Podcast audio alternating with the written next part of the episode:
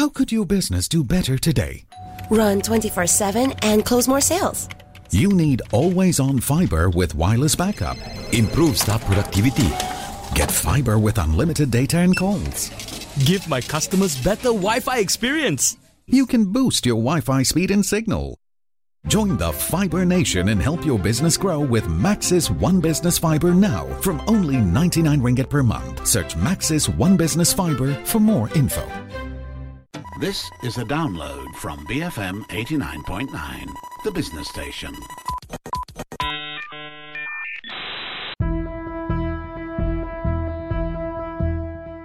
It's Fun Friday. My name is Jeff Sandhu. It's always nice when you beat Kulturpop's Matt Armitage to a story. Today, we're taking some time to revisit a story I shared with you on Geek Squawks a couple of weeks ago. So today, we are going to ask who is the president of your brain. It's time to Mattsplain. What was that for, Matt?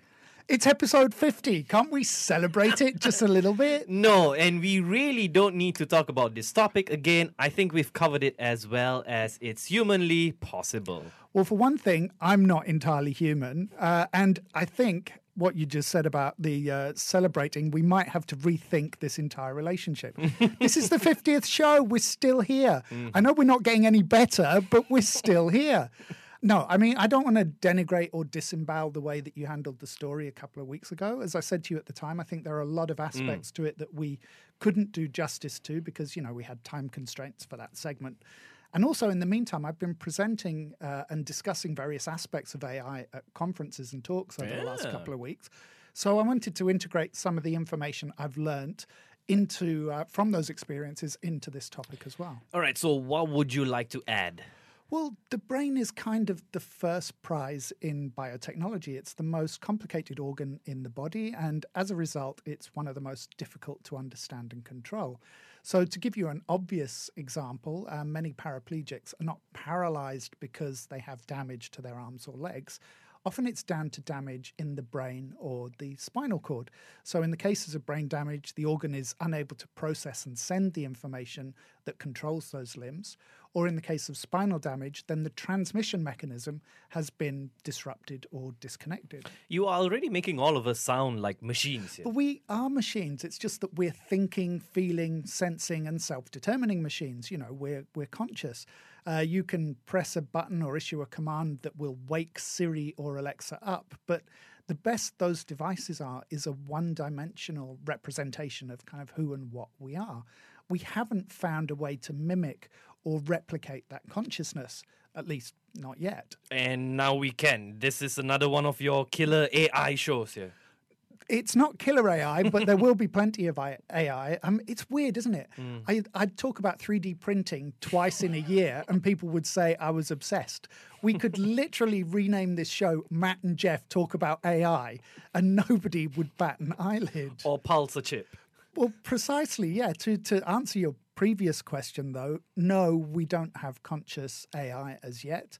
But strangely, and I think somewhat creepily to some of our listeners, we can use AI in various ways that will unlock and unpick the secrets of our, our brains and our minds. Is this like tweaking your DNA in a garage? Something you can do because you can?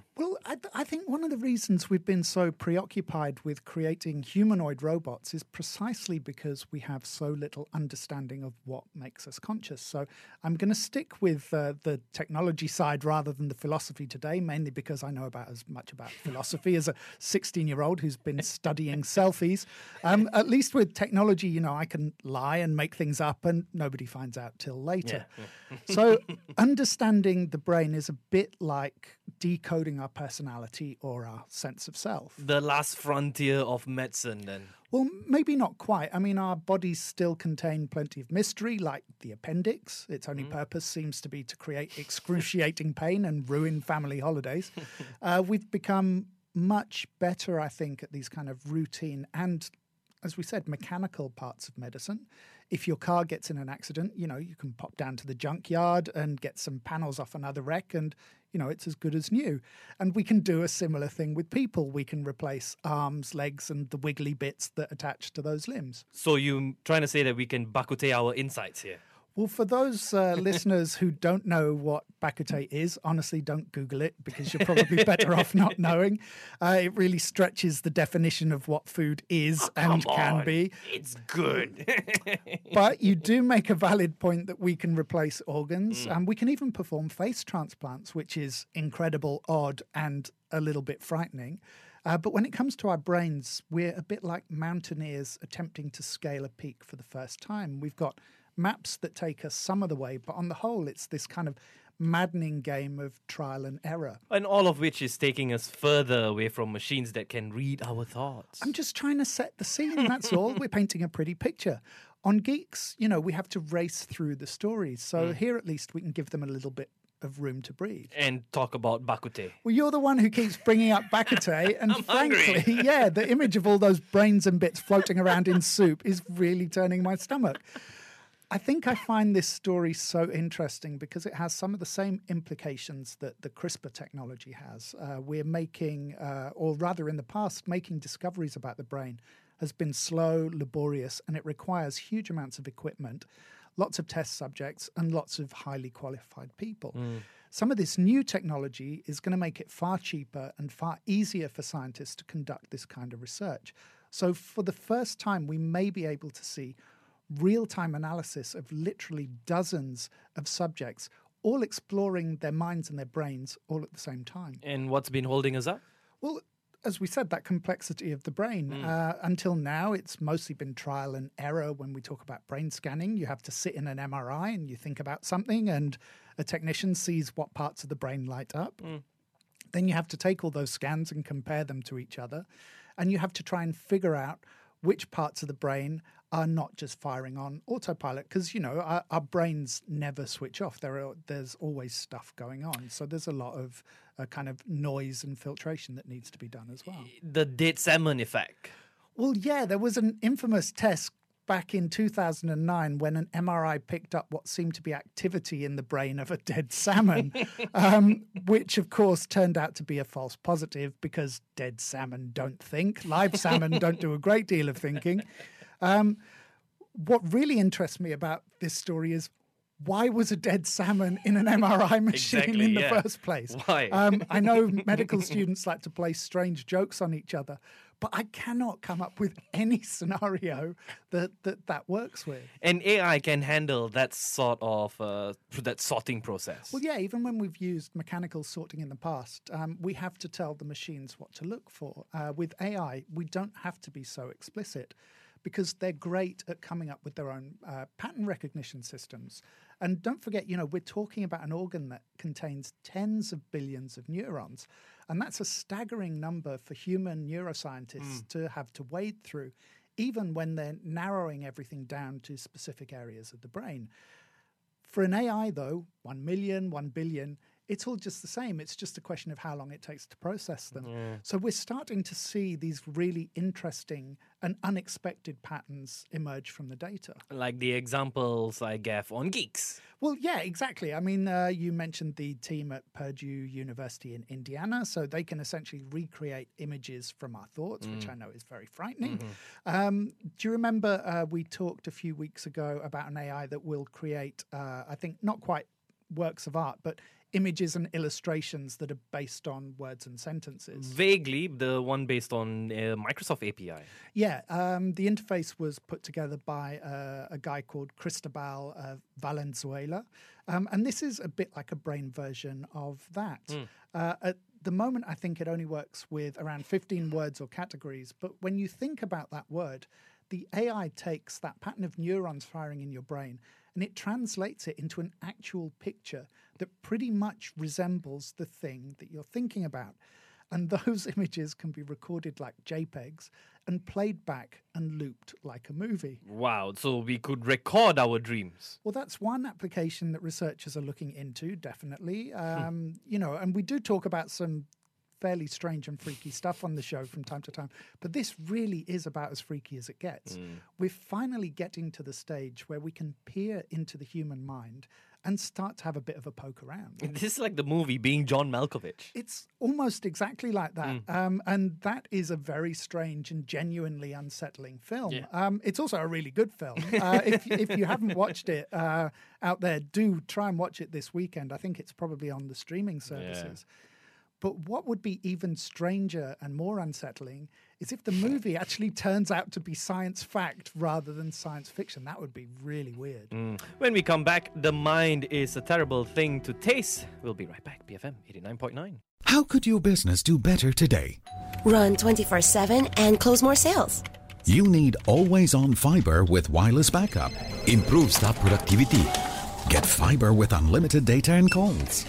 Give my customers better Wi Fi experience. You can boost your Wi Fi speed and signal. Join the Fiber Nation and help your business grow with Maxis One Business Fiber now from only 99 ringgit per month. Search Maxis One Business Fiber for more info. Burning for more. BFM 89.9, the business station.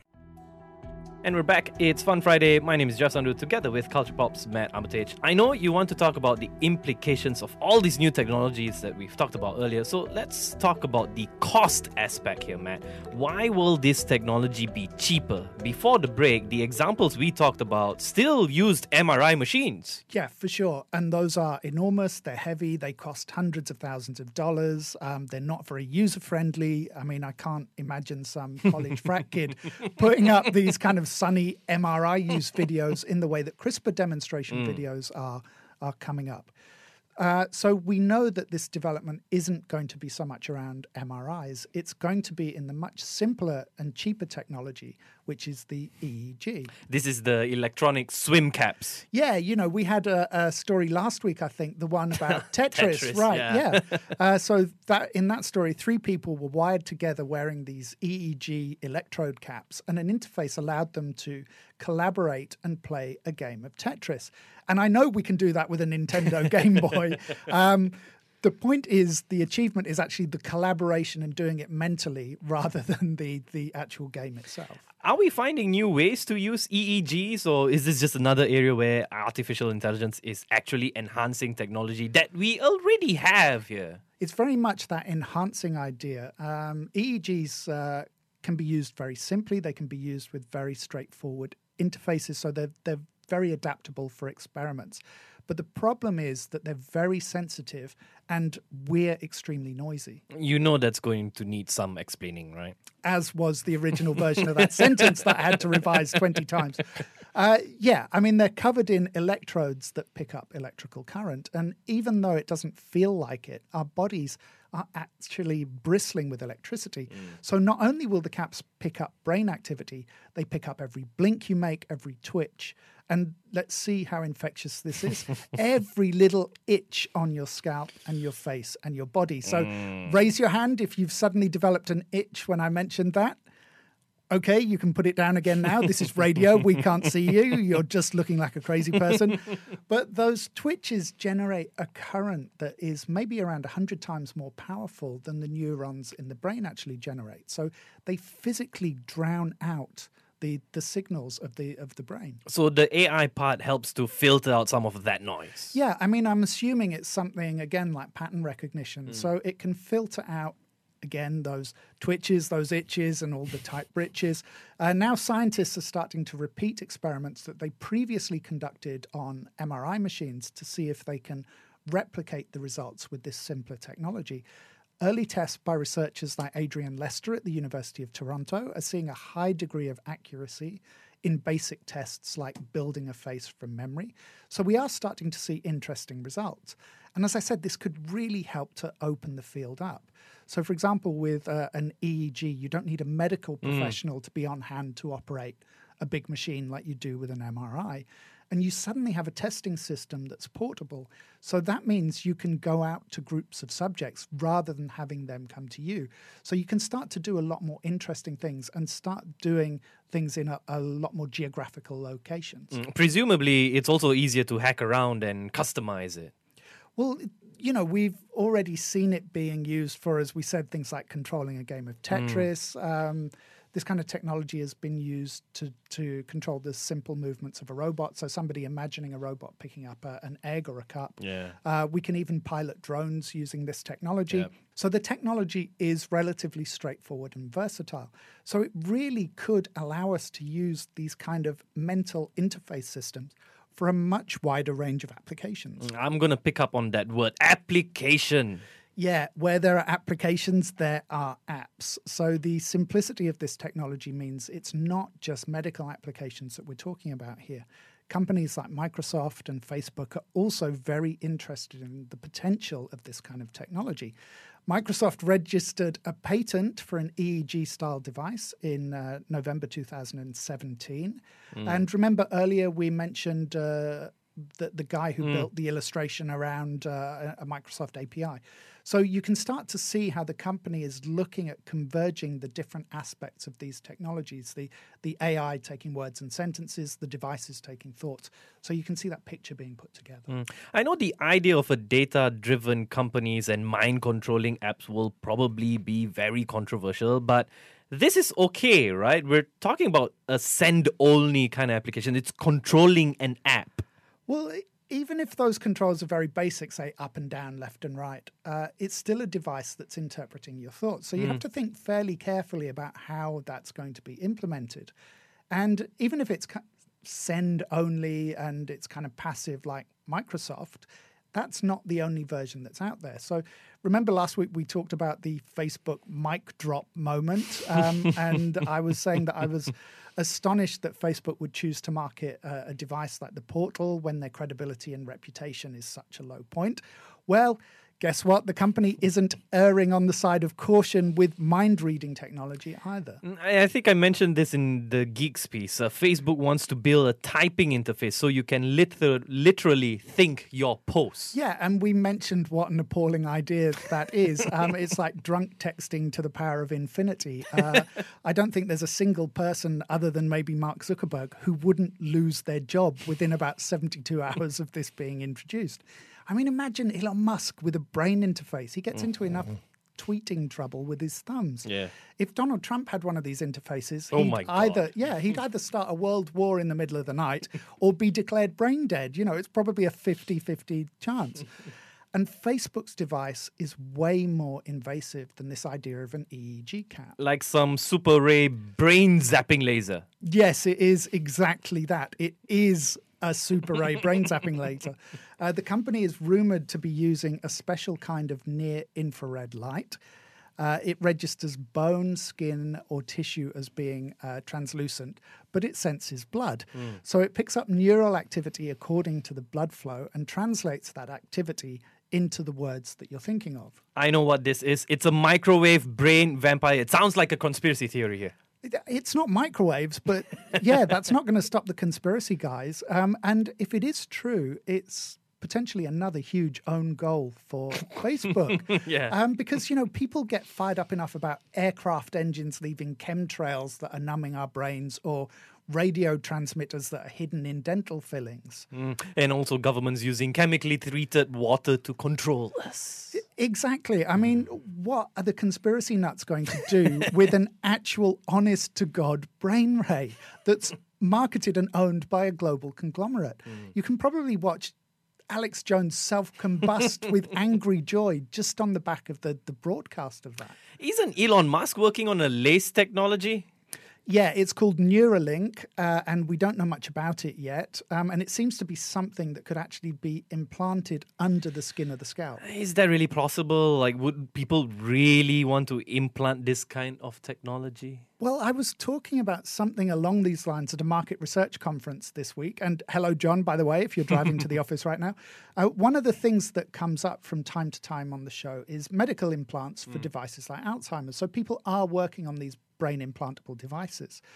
Uh, so it does seem plausible that. Uh, or rather, it doesn't seem implausible that somebody wouldn't simply decide to close the loop and connect all those devices to the cloud. And of course, once you have it in the cloud, you can connect it to Alexa and Siri, and you already have an AI in your head. Why do nearly all of these shows come round to privacy at the end of the day? I think because we have to show everyone at home what the technology can do, and we have to let them decide if they want it to happen. Uh, and besides, if we'd started this show talking about the need to protect ourselves from Facebook brain rays, I'd have sounded incoherent and absolutely insane. I don't think anyone would notice the difference. I think that's a fair point. Um, even the scientists working in this field are worried about the potential implications. A group of experts called the Morningside Group is bringing up some of the issues that the realities of this technology are going to raise. They actually want the UN's Declaration of Human Rights to also include uh, a clause about neuro rights because we're talking about a chain of data that is going to start in our brains. So we have to decide who is going to own that information. we do. Well, you own your smartphone, but you don't own the operating system. Hmm. And you don't own the data that lots of those free apps on your phone generate.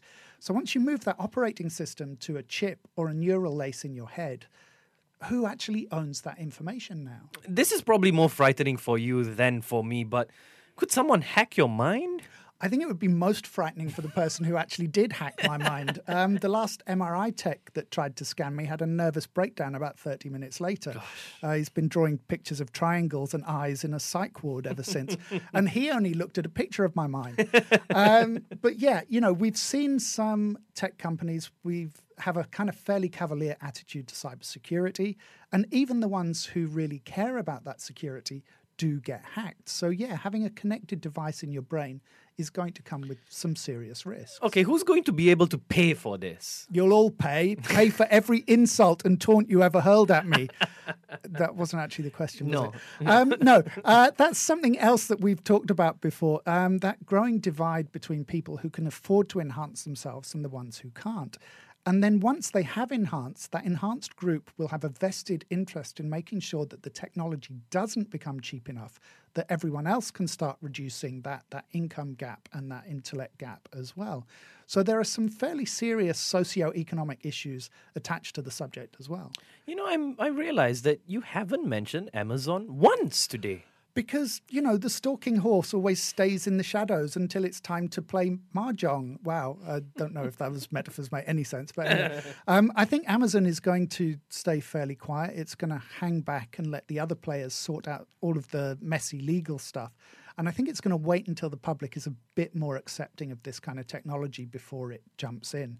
But yeah, I mean, once Amazon gets into your brain, I think it's going to be game over time. It's hmm. going to be Jeff Bezos, first and eternal minister of the trans world retail republic.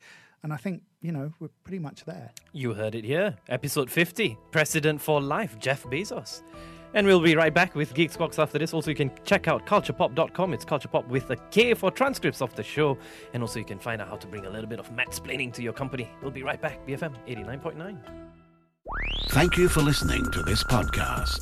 To find more great interviews, go to bfm.my or find us on iTunes. BFM 89.9, the business station.